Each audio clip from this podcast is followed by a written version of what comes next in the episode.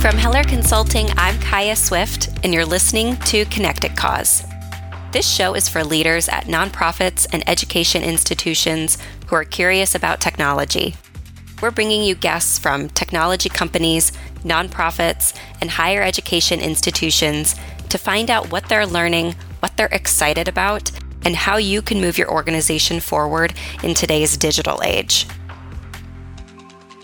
My guests today are Andrew Caswell and Catherine Moore. Andy has been leading digital transformation efforts at the Canadian Cancer Society for more than two decades, and he's an expert at incorporating sound strategy into technology decisions. Kathy is the digital transformation practice lead for Heller Consulting, and she guides nonprofit clients on large scale technology projects. Andy, thank you so much for joining us today. And Kathy, thank you for joining me today as well. Great to be here. Thanks, Kaya. So, to kick off the conversation, Andy, I wanted to start with you and talk about if an organization has not implemented a CRM yet, they have not started that process. What advice do you have for that type of organization that has not started that process yet? Sure. Um, well, um, the first thing I'd say is there's a lot of reasons why organizations might not be quite at implementing a CRM. Could be um, it could be cost, it could be complexity, it could be um, figuring out uh, the move off a legacy system. But no matter what, if you're in that if you're in that mode, even if you're starting your implementation, work on your data now data is incredibly important. Um, look for data alignment, data hygiene. Look at your data um, from all of your different sources. Look for alignment and look at data over time. That's something that uh, we noticed is that data gets used by different people in organizations over time. So it may look like it's aligned at the current moment, but as you go back in time, it may not be. The more emphasis you put on that now, the easy your rollout of your CRM will be, and the easier other kinds of digital transformation will be as you start to leverage that data. Yeah, I could absolutely see that where if you are thinking about what you want the data to look like in your future systems now, it would save you a lot of headaches down the road. The other thing I wanted to talk to you about, Andy, in particular, is digital transformation. It's been this buzzword that's been in the corporate world and it's now been in the nonprofit world for a couple of years. And I'd love to hear how you're thinking about digital transformation and how you define it and how you think about it in the context of nonprofit operations. So, um, what I've learned is that the words digital transformation mean different things to a lot of different people. Pretty much mm-hmm. everyone has their own sort of internal definition for it. Um, some people just see digital transformation as a name for the project that they have in mind right now to do something. And on the far end of the spectrum, and that's where I'm tending to lead now, is uh, digital transformation being an opportunity to remake every process and interaction that an organization has with constituents. It's putting constituents at the very center and looking at constituent experience first and foremost. Uh, and then building back processes with all of the opportunities we have with technology now that weren't in place when most of our processes were created years ago. I love that of putting the constituent at the center and then building the processes from there instead of the reverse. And Kathy, I I would love to hear about what you've been seeing recently too with the work we've been doing at Heller around digital transformation, anything that you're seeing in the projects and advice that you can share too we're definitely hearing people respond uh, to the term digital transformation. Um, and I would say also seeing a lot more uh, coming out of the, the big three, the Salesforce, the Microsoft, and the Blackbaud around, you know, marketing digital transformation and marketing their tools for digital transformation. I think early in the pandemic, we saw a lot of people moving to digital solutions. So, you know, accelerating their moves to digital marketing, marketing automation, uh, accelerating adoption of digital fundraising tools. Now we are starting to really see people focus on um, the integration of data across platforms that Andy was talking about, um, really enabling organizations to put that constituent at the center with reliable data. So, um, lots of work with uh, a lot of my uh, clients these days on aligning data from those years of history using different uh, different tools, different technologies, different language, and then ensuring that you can get a full picture of what that constituent looks like, so that you can provide them with the best possible uh, customer service experience, volunteer experience, donor experience. And people are often surprised how much that relies on good quality data. And it's a big investment for organizations that has often been forgotten because there wasn't such a big cost to bad data in the past. But now it's absolutely critical if you're going to have those reliable, trustworthy, authentic relationships with constituents. And I can imagine too that constituents are now expecting you to have good data on them too. They're expecting that you're going to know that you donated this amount, that you volunteered at this time. They're going to expect that of an organization because they're getting that from other experiences that they're having in the corporate world. Right, from their bank, from Amazon, all of those things. Absolutely, they expect it. And they don't necessarily stop and think, well, that might be a big investment that a nonprofit hasn't had the money to to prioritize. Um, so yeah, it's it's going to be an interesting uh, adoption curve for different organizations as more and more people are expecting that and demanding that kind of relationship. I think in the in the in the world of you know Amazon and and uh, experiences like that, people are going that one step further, making it even more hard for charities in that they're not just expecting that the data that a charity has is accurate and up to date. They're expecting to interact with that data. They would like to have that kind of self service um, experience and update an address, for example, or change their preferences for communication on their own without having to make a phone call or, or walk into an office or something along that line. Um, and that of course, just raises the bar for complexity for, for those of us who are trying to build those back end systems. So few people want to actually make that phone call now. And with privacy laws the way they are, even though sometimes nonprofits can opt out of those privacy regulations, people don't know that. And people get very frustrated if they opt themselves out of something but get emails or other communication from other systems because there's no connection across the board. And that's a very quick way to destroy your reputation. It's it's a lot of work on the back end, like you said, Andy. I think that's a, a really big point. And with both of you talking about, you know, putting the constituent at the center and giving them power, really, like giving your supporters the power to interact with you the way that they would like to. A lot of that, I think, comes down to personalization. And I know, Kathy, you and I have talked at times about the importance of personalization and how connecting with your constituents at a personal level is a key component of what a digital transformation project could look like at a nonprofit.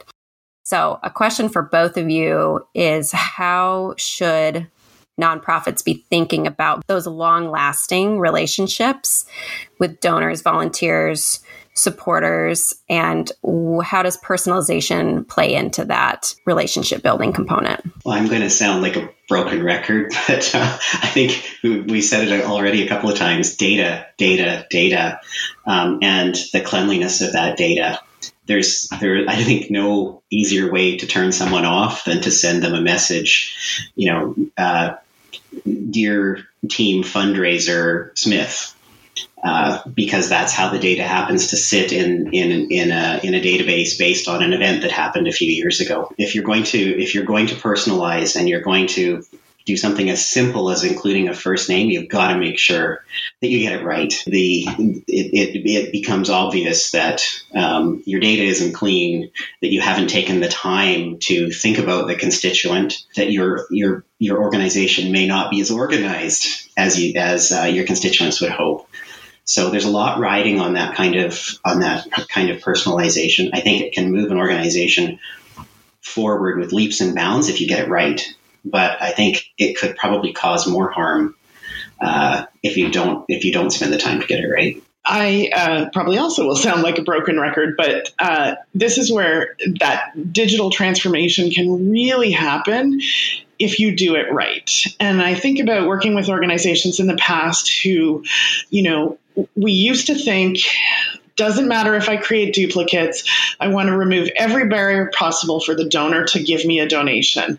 So now I have, you know, 16 different versions of Kathy Moore in the system, but then I can't personalize anything based on my donor amount, based on the different ways that I engage in the organization because I exist 16 different ways. And you know, nowadays that just isn't acceptable. First of all, data costs money. Data is amplifying at an enormous speed, and uh, you have to hire people to clean that data. So now we're being much more thoughtful around these digital transformation efforts of designing integrations that have matching rules, merging rules, um, and that do that very quickly because the idea with personalization is it's most relevant immediately after you take that interaction. So you don't want to wait three days for somebody to go into the system and merge the data. You want it to be accurate right out of the gate. So that means building in things like roll up fields that activate right away. It means making sure that you're connecting to the right constituent, to the right household, uh, to the right business, all of those different key points across a number of solutions. Um, and it, it makes an implementation a lot more complicated. You know, used to be we would implement a CRM and then we'd come back later and maybe implement an online fundraising tool or a marketing tool. But that results in a disconnected experience for someone. You know, somebody else might have created a, an online advocacy tool and none of them are tied together. None of them have the same login experience for people. Nowadays, we're looking at planning all of those things, investing in that roadmap to really allow that transformation to happen over time. And, you know, solution providers like Microsoft, they want to meet you where you are.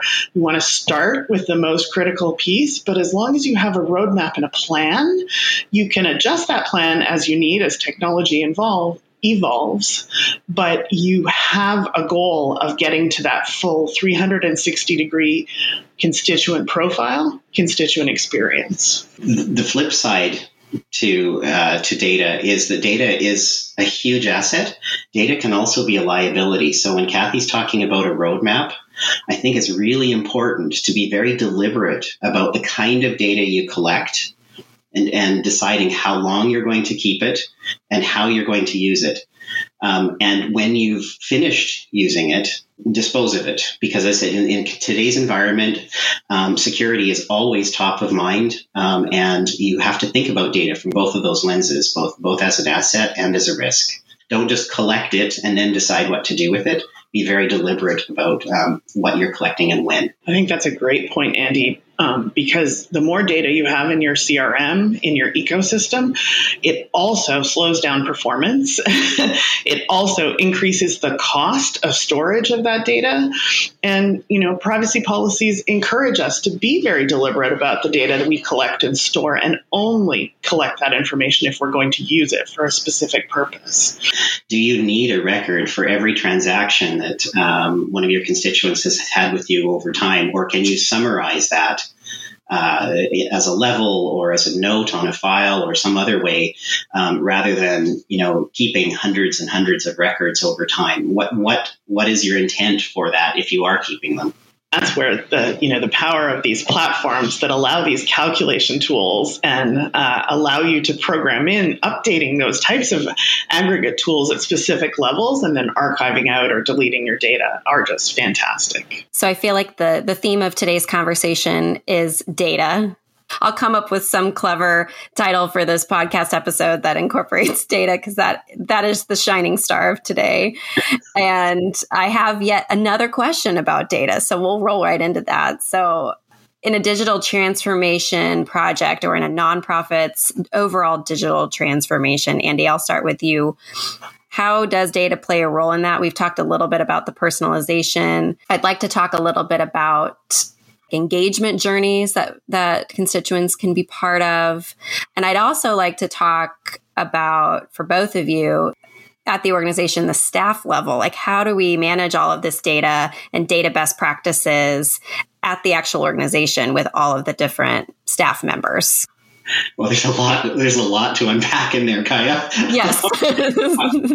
Yeah. So starting with uh, starting with the journeys Um, if there's if if digital transformation is the most common buzzword these days, I think the second most common one is journeys.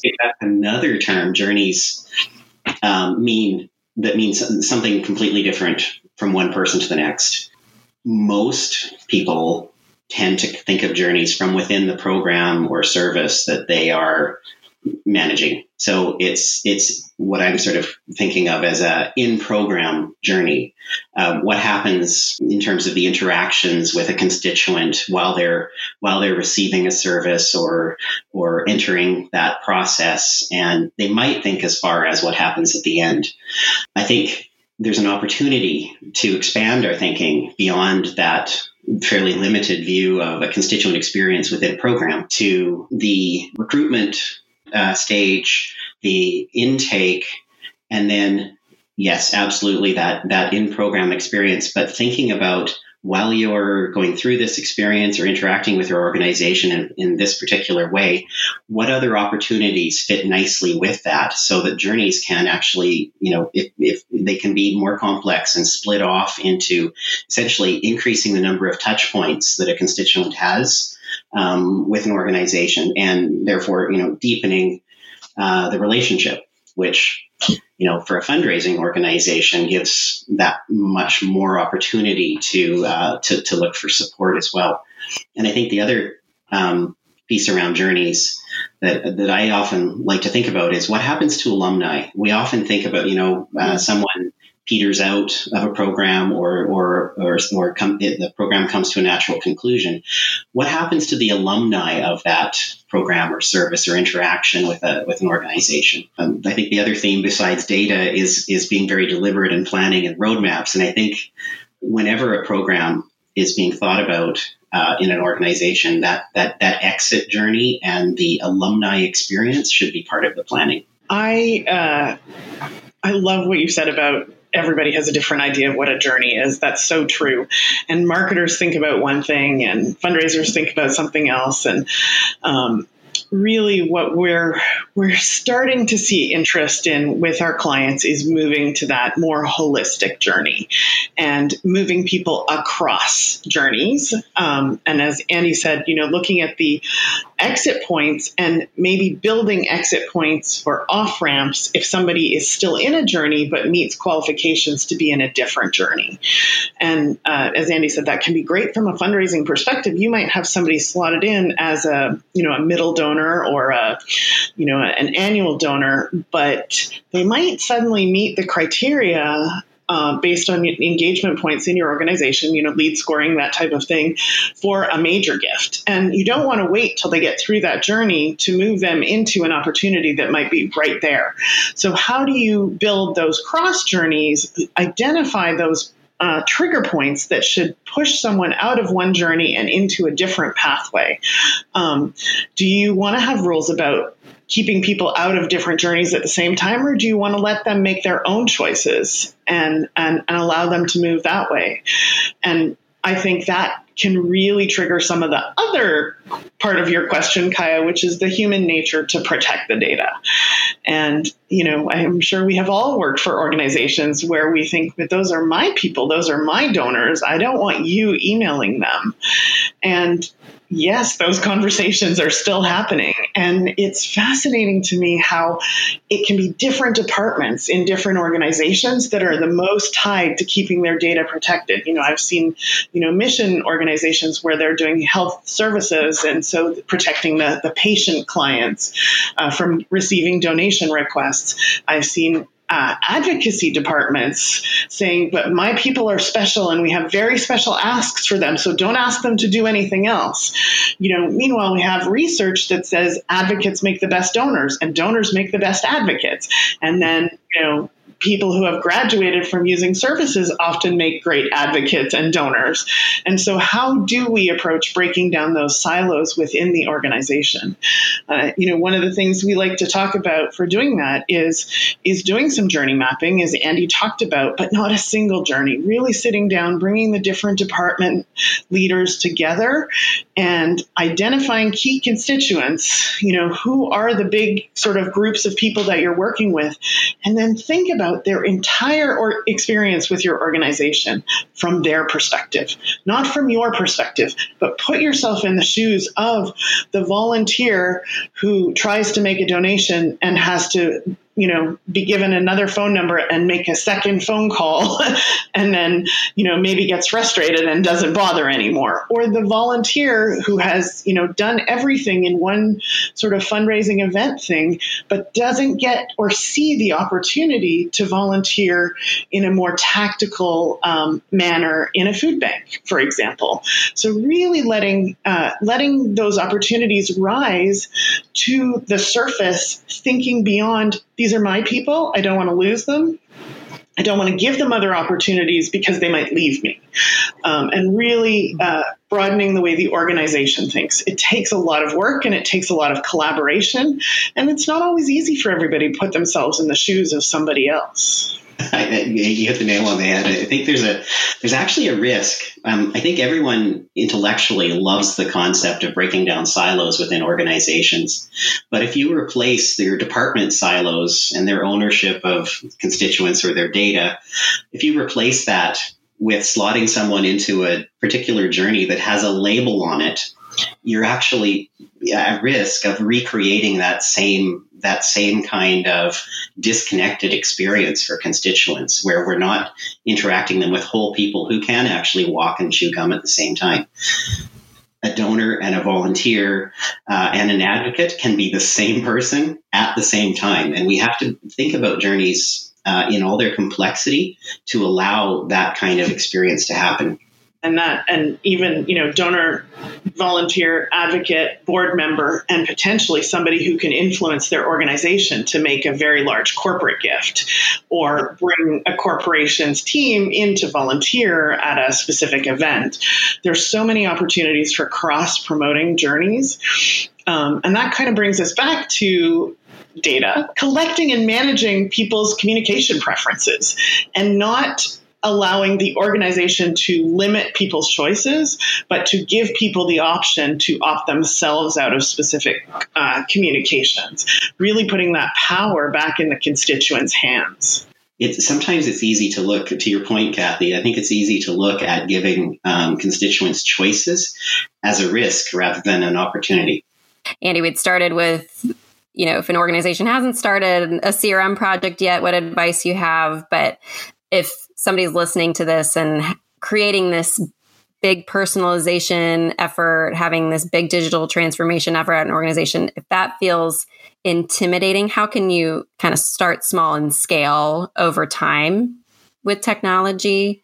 Um, do you have any advice on how you can slowly bring departments in, slowly break down those silos so that it doesn't feel like you're trying to eat the elephant all in one bite? um, so well, I think my first piece of advice was be really, really thoughtful about investing in your base platform. Think about um, what it can do out of the box. Think about um, the future potential that that particular platform has. Um, and did I mention data? Um, I'd always recommend that you that you use that time while you're getting things together. Use that time to get your data clean. You will not regret that investment. Um, I think there's, I think there is a great opportunity for some, you know, complex organizations to start with one business area and bring them on board. If you make that choice right and you get a, a, a department that's really engaged and is really likely um, to to uh, accept adoption, you know, to really to really run with adoption, um, you're going to create demand within your organization for other business areas to join it, and that's so such a much more positive way to roll out technology than to try and um, drag unwilling um, business areas al- along. I think I, I might have said this earlier, but uh, we are seeing more and more organizations wanting to plan uh, and doing, you know, a technology roadmap and and really making making a, a, an intentional choice about platform as the starting point. So, are we looking at a Microsoft, a Salesforce, you know, other tools? Do we want to make uh, a decision to create an ecosystem of a number of different products, or do we want to center around a specific platform? And then um, when you're making that initial decision, as Andy said, you're looking out beyond one year. You're looking at the total cost of ownership for those high level things that you want to do over time. It might take 10 years to get to all of those things, but if you have an understanding of the capabilities of the particular platform or ecosystem that you're looking at, uh, you can make a more informed decision. And then from there, um, we we really do recommend phasing things in because it's much more manageable. In today's world, you don't want to have a, a, project that takes three years to build something and release it because technology changes over three years and business processes change and fundraising um, tools, fundraising opportunities change over three years. So you really want to start and get something up there. Um, one of the things that we saw a lot through the pandemic was people went to more of what we would call an MVP, minimum viable product approach, build, stand it up, enhance, evolve the solution over time. Um, start with that department or that business area or areas that are most excited about it, as Andy said and and for some of our clients that's not fundraising. For some of our clients mm-hmm. that's their mission work their program work. There's a, a, a higher demand and a higher interest in transforming those areas. And so then go ahead and start with that but make your decision around the overall approach and the technology roadmap based on your future needs. And you may find that you can, you know, adopt something like Salesforce or Microsoft, integrate some other tools for a short period of time as a band aid, and then slowly move other pieces into that platform uh, over time. Thank you so much for listening to today's conversation. If you're looking for more resources on nonprofit tech, be sure to check out the Heller website at teamheller.com. That's T E A M H E L L E R.com.